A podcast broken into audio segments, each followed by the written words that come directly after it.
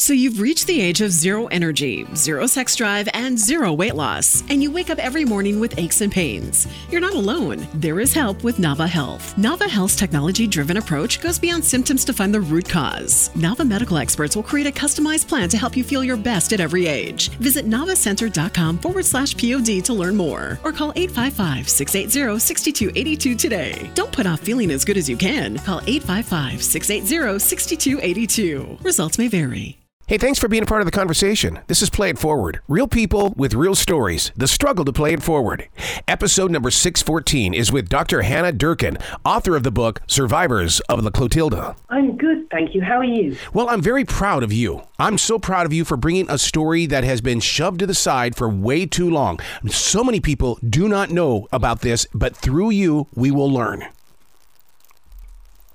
Well, it's, it's just been a pleasure to, to do this project. So I certainly hope that. How did you get the information? Because, I mean, is it readily available or did you have to do some serious digging? Yeah, so I, I mean, I really benefited from the digitization of materials. So census data, you know, genealogical data is, is really quite easy to access. I mean, often it's behind a subscription service, but you can get to it online and also the digitization of newspapers. I mean, it's quite it's quite a laborious process. So if you're looking to try and find someone who's African born, um, you might I, I, had to do lots of keyword searches to try and find information, try and find people living in Alabama who are African born who might have had you know just had a brief mention in the newspaper. So the information is incredibly fragmentary. Um, but once you part, start to piece it together, it's incredibly revealing. Mm. One of the things that is so special about this book are the photographs. The photographs, along with the storylines, you're, you're making this sound like that it's something that is happening in our present place of now because now we can see a face. Now, now we can you know connect the stories together. And and I love the way that your editor or even you bridge this together. Yeah, I mean, there's nothing like a photographer, you know, for actually bringing someone to life a person, or even film footage so there is film footage of two of the Clotilda survivors, um, easily accessible online. Obviously, it's not in my, they're not in my book because you, you can't uh, include a moving image. But um, there is film footage of Redoshi and um, Kossola or Cudjo Lewis, who were the second and third longest lived Clotilda survivors. Now, being down here in the South, which you know the South was affected by slavery, and and the thing is, is that we you know we go to the historic places, but a book like this is something that needs to be read. And now, let me go back to Charleston. Now, let me go back into into the the lower Georgia cities and things, so that we can learn about what really took place on this soil. Absolutely, and you can go. I mean, hopefully, people will have the opportunity to you can go to Africa Town, which is where a large group of Clotilda survivors were enslaved and where they established their own um, free community. And there is a heritage house. You know, there is the you know there are places you can visit that were established by the Clotilda survivors. So the church that they established is still there. So you can get a bit of a sense of you know where they lived and, and what their life was like. Yeah, I love how you stepped out and you called it exactly what it is kidnapping. That is a big word, and yet it does put focus on what really was taking place.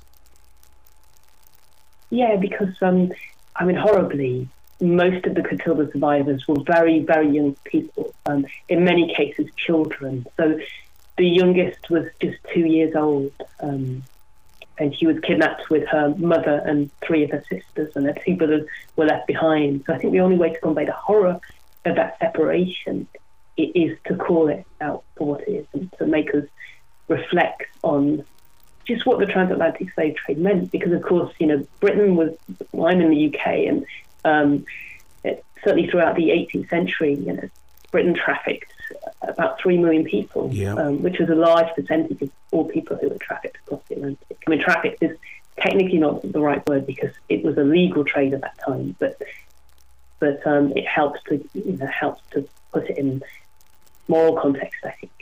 You know what's interesting, Doctor, is the fact that uh, uh, you, you, talk about Britain, and uh, you know I guess maybe we're just American selfish because it seems like when we talk about slavery, oh, it's America, it's America. We forget that it was other parts of the world. Yeah, and I think Britain's guilty of that in the other way. So we don't talk about slavery enough because we think it was over there, it, it was in the Americas. Yeah. But of course, it was British people or people of British descent um, who were doing this in, in, many, many cases. And of course, the captain of the Clotilda, he was a Canadian man, but because he was born in Canada, um, he proudly regarded himself as a British man because, of course, it was a, you know, this, this was the British Empire. So technically, you know, the last um, U.S. slave ship captain was was a Brit. So I think we, you know, we should reflect on that over here as well, and um, and reflect, of course, on how so much of the wealth of the transatlantic slave trade is funneled into all these beautiful British stately homes, and so how it's shaped our history to the past as well. Um, certainly 400 years, more than that, really. What if you could have a career where the opportunities are as vast as our nation? where it's not about mission statements, but a shared mission. At U.S. Customs and Border Protection, we go beyond to protect more than borders from ship to shore, air to ground, cities to local communities. CBP agents and officers are keeping people safe.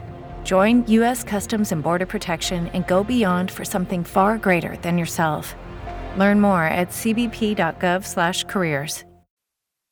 How do we keep it in the everyday conversation? Because, I, like I said, we, we have become this generation that likes to shove things to the side and keep marching forward. But it, this has got to be a part of the everyday conversation.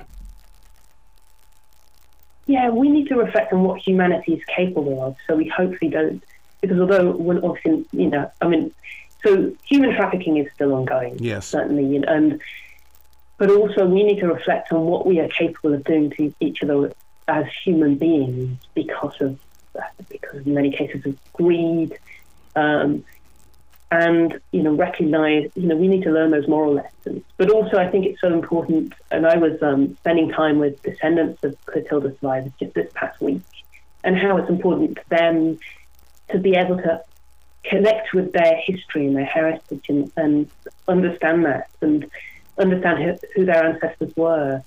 Um, and so I think it's such an important story for you know for them to be able to hold on to, and also people wanting to yeah to trace their history. Uh, you know, people who, whose history has been erased by the transatlantic slave mm-hmm. trade. I think these these Clotilda survivors speak for so many people, not just their own story, but I think because there are so few um, narratives or so few testimonies yep.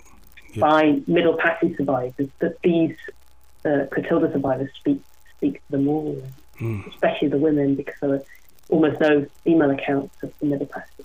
Yeah, and you talk about those children too, don't you? I mean, the sale of 103 surviving children. I mean, that that's the thing about it is that that that hits me in the heart really hard. Yeah, because I mean, they're so young, just so young, but so many of them are still alive in the 20th century. Yeah. So Matilda McCrea, who was just two years old when she was kidnapped, she survived until January 1940. Her grandson is still alive. I, he was just taking me around Selma. The you know just this past week, driving me around Selma, um, taking me on a tour of key sites, including the house where she died.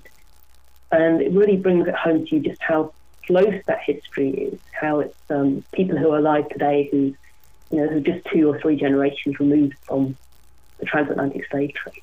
Wow. I, I just can't imagine what you went through as, first of all, uh, digging in and, and, and getting the information, putting it on the pages, and now you're relinquishing your book to us. I mean, you're, you're such, it, it's, it's almost like you've been called to do this so that the future can't forget it.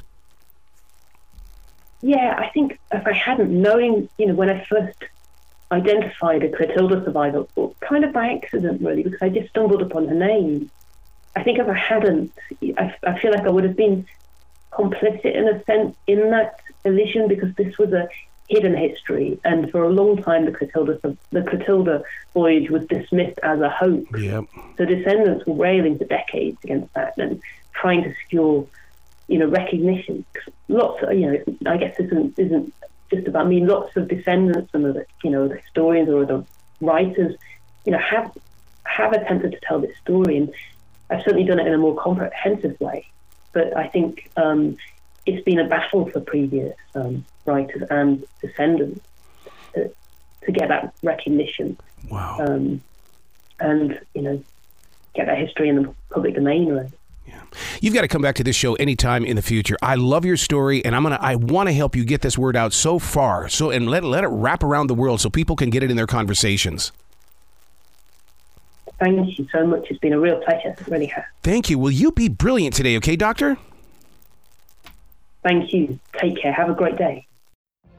What if you could have a career where the opportunities are as vast as our nation, where it's not about mission statements, but a shared mission?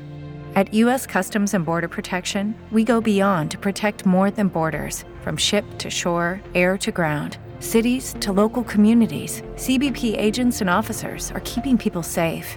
Join U.S. Customs and Border Protection and go beyond for something far greater than yourself. Learn more at cbp.gov/careers.